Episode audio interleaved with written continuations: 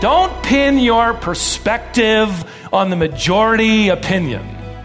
You may be the only person on that campus, in that corporation, in that neighborhood, in your family that's right. David refused to act like Saul, he refused to dress up like Goliath. He was taunted by his brother, he's looked down on by the king, he's jeered and mocked by his enemy. I mean, the, the majority opinion is really obvious. David, the odds are not in your favor.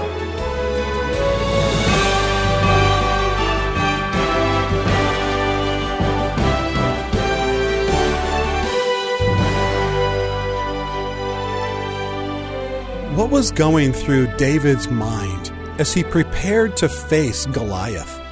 He was about to participate in what would become the most famous battle of human history. But David faced the situation calmly and bravely. David understood something that most people there that day did not. There was only one giant on that battlefield, and that giant was God. Welcome to Wisdom for the Heart. Yesterday, Stephen Davey began a message called David and the Sitting Duck. We're going to do a little review and then conclude that message right now. The king has promised three things to any man who takes Goliath on and wins. Verse 25 tells us there are three prizes riches, it's one, not a bad start. The king's daughter's hand in marriage, and the family estate of the father, the text says, will be free. The word free is the Hebrew word hapsi, which is more than likely a, a, reference to the family and the family estate being free from any kind of taxation. That's worth dying over, isn't it? Right there. Now, for David, this is, this is really the ultimate quick path to fame and glory. In fact, this is what his brother's going to say he's all about anyway. He, he can, this is better than a lottery ticket. He, he gets rich. He doesn't have to pay taxes and he marries the king's daughter, and he's now in the royal family. This is, this is great. David evidently isn't really all that interested because his response has a totally different perspective. In fact, if you look at verse 25 and compare it to verse 26, you realize the soldiers refer to Goliath as this man. Notice that? Have you seen this man? David refers to him in verse 26 as this uncircumcised Philistine. Long way of saying he's an unbeliever. The soldiers said that Goliath has come down to defy Israel in verse 25. David says in verse 26, no, no, no. He's defying the armies of the living God. You see the difference? The soldiers saw a giant. David sees a blasphemer. The, the soldiers look at this as well, Goliath is insulting our country. David sees him as insulting the living God. So David is effectively asking hey, hey, doesn't the glory of God matter? Does this bother anybody? Doesn't following the true and living God make any difference out here for any of us? See, none of them were willing to fight Goliath because they didn't really want to risk, uh, risk, risk anything, you know, for the honor of their country. David is about to risk everything because he's willing to fight for the honor of his God.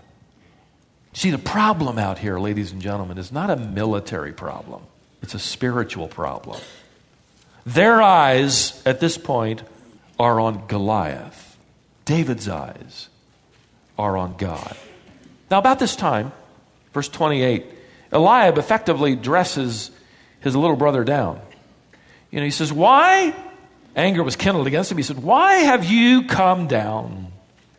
And with whom have you left those few sheep in the wilderness? A reminder, you're just a shepherd.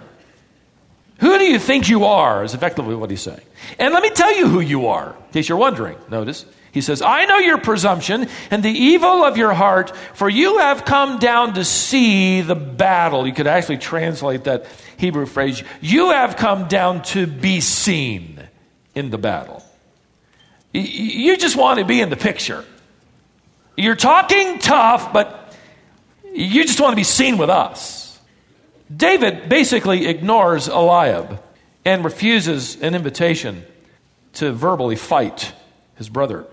He basically responds by saying, What have I done? Was it not a word? In other words, all I did was ask a question. And I agree, by the way, with one commentator who wrote that Eliab was David's Goliath before David ever got to Goliath. Goliath will express ridicule and contempt for David, but Eliab does effectively the same thing here. Maybe for you, one of the greater challenges in living for the glory of God is the people closest to you think you've lost your marbles. One commentator said David actually contended with three Goliaths. Kind of an interesting thought. Eliab, who says, You're just an, an arrogant backwoods shepherd. King Saul, who will later say, You're just a child. And Goliath, who will say, You're dead meat. It's in the Hebrew language. David ignores them all. And he repeats this theologically rich statement that Goliath out there in the valley of blood is, is, is doing nothing less than taunting the living God. David's words eventually make it up the chain of command. I don't know how long it takes. It gets up to the top brass. The first scene then would be the front lines. The second scene, fear. This third scene, I just want to title Folly. Look at verse 31. When the words that David spoke were heard, they repeated them before Saul, and he sent for him. I love this. David said to Saul, Let no man's heart fail because of him. Your servant will go and fight with this Philistine. And Saul said to David, You're not able to go up against this Philistine to fight with him. You're but a youth. That is, you're inexperienced. He's been a man of war from his youth. Again, Saul is measuring size with size. He'll, he'll measure armor with armor. He's thinking like a Philistine. And he, and he effectively says, Look, back up to the tent wall there and let me get up my ruler. Saul is nine feet nine inches, and you're coming in at about five three. Let's, you can't even see over his belt buckle. I don't think he wants to embarrass him, but he effectively says, You got, you got spunk, but you're way over your head. He's been fighting as long as you've been alive. David, instead of saying, Well, I didn't know he was that tall, I didn't know he had that kind of experience, basically says, Well, let me, let me tell you what God's done for me in the past. That becomes a foundation for what I believe God can do in the future. And so he then tells him the stories that we won't read for the sake of time, but he recounts the, the, the experiences he, that he had as a shepherd delivering a, a sheep from the, from the lion and, and the bear with nothing more than his rod that was an interesting weapon, but just his rod, maybe his sling. Now, here's the point, verse 37. The Lord who delivered me from the paw of the lion and from the paw of the bear will deliver me from the hand of the Philistine. In other words, if God can use a shepherd to rescue a lamb from the jaws of a bear, he can just as easily use a shepherd to rescue the nation from the jaws of a giant. See, to David, Goliath is just a big bear. I can do this. And by the way, did you notice the humility here? He isn't he isn't going on and on about how he did it and how he maneuvered and the bear and how big the bear was and the lion and you should have seen it and I did all this and that and all the details and think of it. What shepherd has a bear rug? David did. And you'd think you'd get around David like you get around some fisherman, and that fish was this big. Those antlers on the wall, whatever. Let me tell you about my exploits. Now, the point of it is, David says, This is what God did. He delivered me. See, David is effectively taking Saul to Sunday school. Listen, Saul, the issue isn't how big Goliath is, the issue is how big God is. You remember him? Saul, do you remember him? I can imagine in that tent it was quiet. You remember him? He, he has defeated armies with a word. He's pushed over walls with an invisible finger. He's, He's backed up walls of seawater with his breath. You remember him? Saul does remember. Sort of. In fact, with some element of conviction, he says to David in verse 37, the latter part, Okay, go, and the Lord be with you. If you put a period there in Saul's biography, you'd have thought, oh, maybe he's going to come around. That's great. But he doesn't. Why? Because the next verse. Then Saul clothed David with his armor. He doesn't get it. He's trying to fight Goliath like Goliath fights. Goliath has a helmet of bronze. Guess what? Look, he puts a helmet of bronze on David's head. Goliath has a coat of mail, so he clothes him with a coat of mail. Goliath has a sword.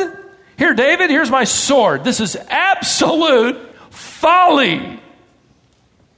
Saul is trying to make David like Goliath.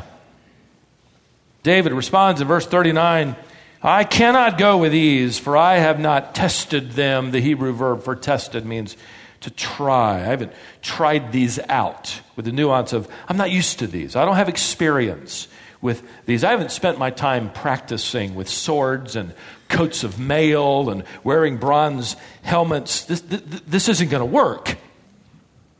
See, the truth is, it should have been Saul going down there to fight Goliath. It's his armor, it's his nation, his leadership. In fact, 1 Samuel 9 says he's, he was taller than any of his people. And he knows it. He's the biggest soldier Israel has. There's something more going on here. In the ancient days, wearing the clothing of another was to not only be imbued with their essence, but to share in their being. The unwilling kinsman redeemer gives Boaz his sandal, effectively saying, You, you, you wear my sandal, you, you live the life I could live. Jonathan is going to do this with David. He's going to give him his clothing, his armor. We're together this is an emotional covenant, so to speak, and, and, and it was significant, in fact. One Old Testament scholar brings up the point that Saul is more than likely binding David to himself so that he will then be able to take credit for David's victory should David defeat Goliath. I tried to think of a way to illustrate it, and I think we, we would do the same thing, sort of, in a different way. Maybe be like this Well, you know, that guy won that race, but he was driving my car. She won that baking contest, but she used my recipe. He hit a hole in one, but I let him use my club, as if that would help. So you're, you're, you're sort of accepting a little bit of the, the prize. Yeah, he killed Goliath, but he's wearing my armor. It was my sword. He's facing humiliation and he knows it. And he attempts to connect David with his own essence so that through his armor he can claim a portion of the victory. Now, whether or not David discerned that or not, we don't know. If he did, he was just gracious because he effectively says, Look, I, I got to take this stuff off. I, am not any good at it. I, I'm not used to this. Let me stick with what I know. So David strips down to his normal clothing, which means he's absolutely unprotected, except by the providence of God which will be enough. And he heads down toward Goliath, who's sitting down there in the valley of blood, waiting for him. But not before picking out five smooth, verse 40, stones and placing them in his pouch with his sling in his hand. Why five stones? There is some conjecture based on some variant readings of 1 Chronicles 20 that Goliath had four brothers. We do know he had one, and he was a giant as well. Maybe David's getting ready for all five of those boys. Or maybe he's a bad shot. We're not told. One thing we do know is that he's entirely resting upon the strength and direction and providence of God, and I believe that he would be impelled forward with this kind of confidence as well, not only because of the glory of God, which he wants to advance, but because of the Spirit of God who is anointing him. These are the front lines. We've seen the fear, we've watched the folly. The final scene can simply be titled Faith. Now, in this scene where David and Goliath eventually meet, more verses are spent on their verbal combat than on their physical combat. Because really, that is the issue. They're trading their system of theology. Goliath is out there shouting in the name of his God, and David has a few choice things to say in the name of, of his God. Verse 41 the Philistine moved forward and came near to David with his shield bearer in front of him. He could clearly see that David was ruddy. Remember the Hebrew word red headed? Young, handsome. But what sends him into a rage in verse 43 is reflected in what he says. The Philistine said to David, Am I a dog that you come to me with sticks? Now, some would suggest that Goliath can't see very well because he mentions plural, sticks plural. Perhaps he had acromegaly. This is a disorder we call giantism today, caused by excessive production of growth hormones in the pituitary gland. You needed to know all that. That person effectively never stops growing. It's true, the tallest person in recent history, Robert Wadlow, suffered from acromegaly. At his death, he was nearly nine feet tall and still growing. Acromegaly often impairs a person's sight. One suggested that I read that Goliath is this blurry eyed, lumbering giant, that he can't see very well, and so he thinks David has sticks, plural. Back in verse 40, if you look there, we're told that David took his shepherd's staff in his hand. The word Goliath uses here in reference to sticks is actually the Hebrew word that can be translated in the singular rod. Like shepherds of his day, had that stuck in his belt. And this is what infuriates Goliath. He can see really well. And he sees coming toward him that Israel is sending over for combat a shepherd, a staff, rod stuck in his belt, and he's carrying a slingshot. You've got to be kidding. Am I a dog? Did you come to me with sticks, the implements of a, of a shepherd? Are you going to beat me away with your little staff? Goliath rages. Look at verse 44. You come to me, and I'll give your flesh to the birds of the air and to the beasts of the field. So it's obvious what he wants to do. David responds in kind You come to me with a sword and a spear and a javelin, but I come to you in the name of the Lord of hosts, the God of the armies, whom you have defiled. That's the issue. This day the Lord will deliver you into my hand, and I'll strike you down and cut off your head. It's clear what David wants to do. And I'm going to give the dead bodies of the host of the Philistines this day to the birds of the air and to the wild beasts of the earth. Now get this that all the earth may know that there is a brave new king in Israel. No. That all the earth may know that there is a God in Israel. And that all this assembly, the armies that are watching, both sides of this ravine, may know that the Lord saves not with sword and spear, for the battle is the Lord's, and he will give you into my hand. And David doesn't have an advantage because he has a slingshot and he's fast. He has an advantage because he is going in the name of his sovereign Lord. And he has one all consuming passion. It's worth fighting for, it's worth risking his life for, that no matter what he does, he wants everything to be seen in light of advancing the glory of the God whom he serves. We can do the same. But can you imagine this scene? All the Israelites, you know, on one side, they're all holding their breath. They're thinking Goliath is too big to kill, and Philistines are probably jeering him, and, and David's thinking Goliath is too big to miss. That's what he's thinking and he races toward him. See, I think David would get a little troubled by this. It isn't David and the giant. I think David's thinking it's David and the sitting duck. That's how I think he'd write it. David and the sitting duck. He lets the rock fly. The stone hits the Philistine at the only place about the size of a quarter that can do any damage, just below his helmet line.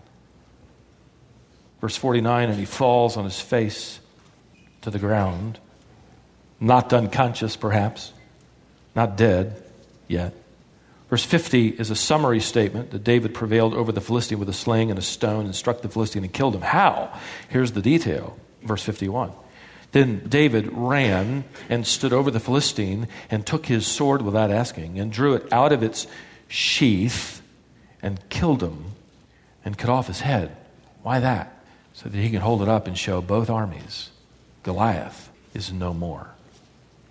Let me summarize these four scenes with a, a few challenges.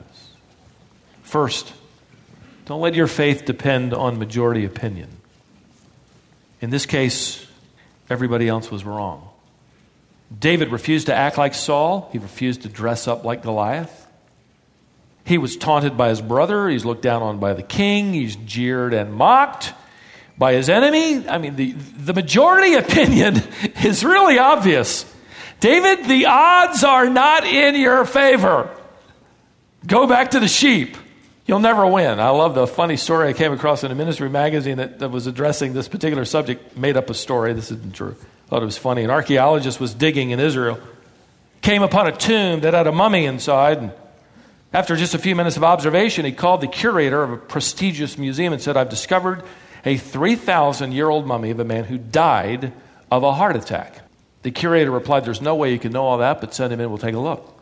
A week later, the amazed curator called the archaeologist. You were right about the mummy's age, and you were right about the cause of death. I mean, how in the world did you know that he died of a heart attack? The archaeologist replied, It was easy. He was clutching a piece of parchment in his hand that read 10,000 shekels on Goliath.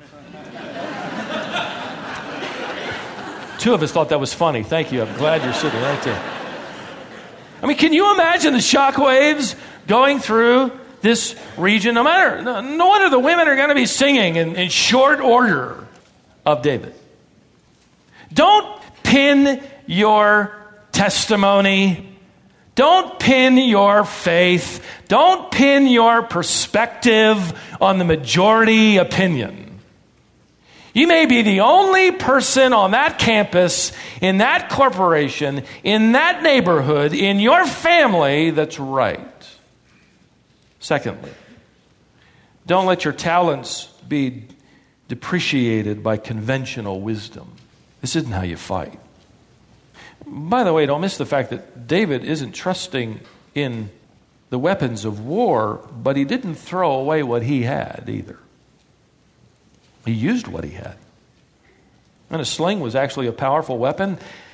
I did more research on slingshots this week than I haven't even told you any of it, which I'm sure you're really glad about. But let me take 15 seconds. One one defense minister in Israel did, did studies and, and, and tried to sort of reenact this scene and found that they could hurl a, a stone at about 75 miles an hour.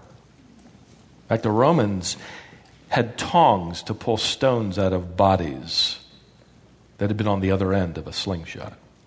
In fact, you look at the story, and because we know it, we, would think, well, well, a slingshot's perfect. Well, yeah, it was, but it wasn't when he started.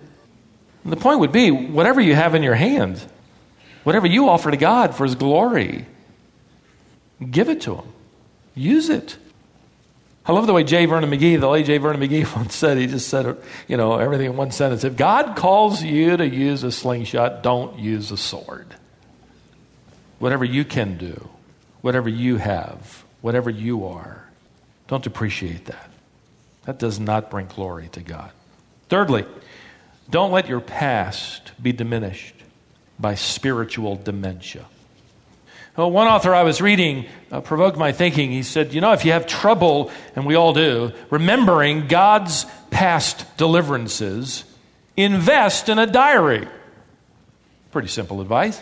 Write it down. Something easy to miss here. If you look back at verse 54, the events actually take place at the end of the chapter. What happens first, following the defeat of Goliath, is a personal conversation with the king. Verse 58 David informs Saul of his father, may have been a conversation about his family. Saul is even more curious than ever. It's been several years since he initially met or sent a message to Jesse. He, he's wondering now, now, wait, I've promised him my daughter. I'd like to know a little bit more about his family. Verse 54 tells us that David then carries out two final actions. You'll notice, first of all, he takes Goliath's head to Jerusalem. Now, At this point in time, Jerusalem is occupied by their enemies, the Jebusites. And more than likely, David slips in there one night and, and plants the head of Goliath, maybe affixing it to the wall or by the gate, as if to say, Be warned. We are following the true and living God. In fact, the invitation would be to join Israel. Now, then I want you to notice something else that's easy to look over. He put Goliath's armor in his tent. What tent? David doesn't have a tent. Uh, the next chapter informs us that Saul won't let David go back to his home. David hasn't come to the front lines with a tent, he came with cheese. Now he has a tent. Old Testament scholars point out that in the plunder of the Philistines, it would have been the practice, and in this case, the guarantee that whatever belonged to Goliath now belonged to David. He has Goliath's tent, two stories high, front porch, massive. I need you at all three hours. I really do.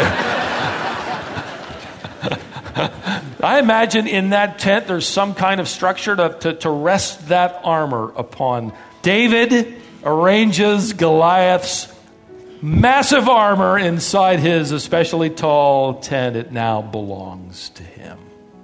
And we know later on David presents the sword of Goliath to the priests. They'll have it at Nob. He'll get it later. It's an offering to God. But, but these are mementos of this great day. David's going to write in Psalm 111 the mighty acts of God are worth remembering. We, we have spiritual memory problems. Have a trophy case of faith whereby you've written things down or you remember God's providences, no matter how small. These, the, these pieces of armor are, are also going to be lifelong reminders that there are things worth fighting for. The glory of God above all. I think these pieces of armor would be a lasting reminder that the only true champion is God.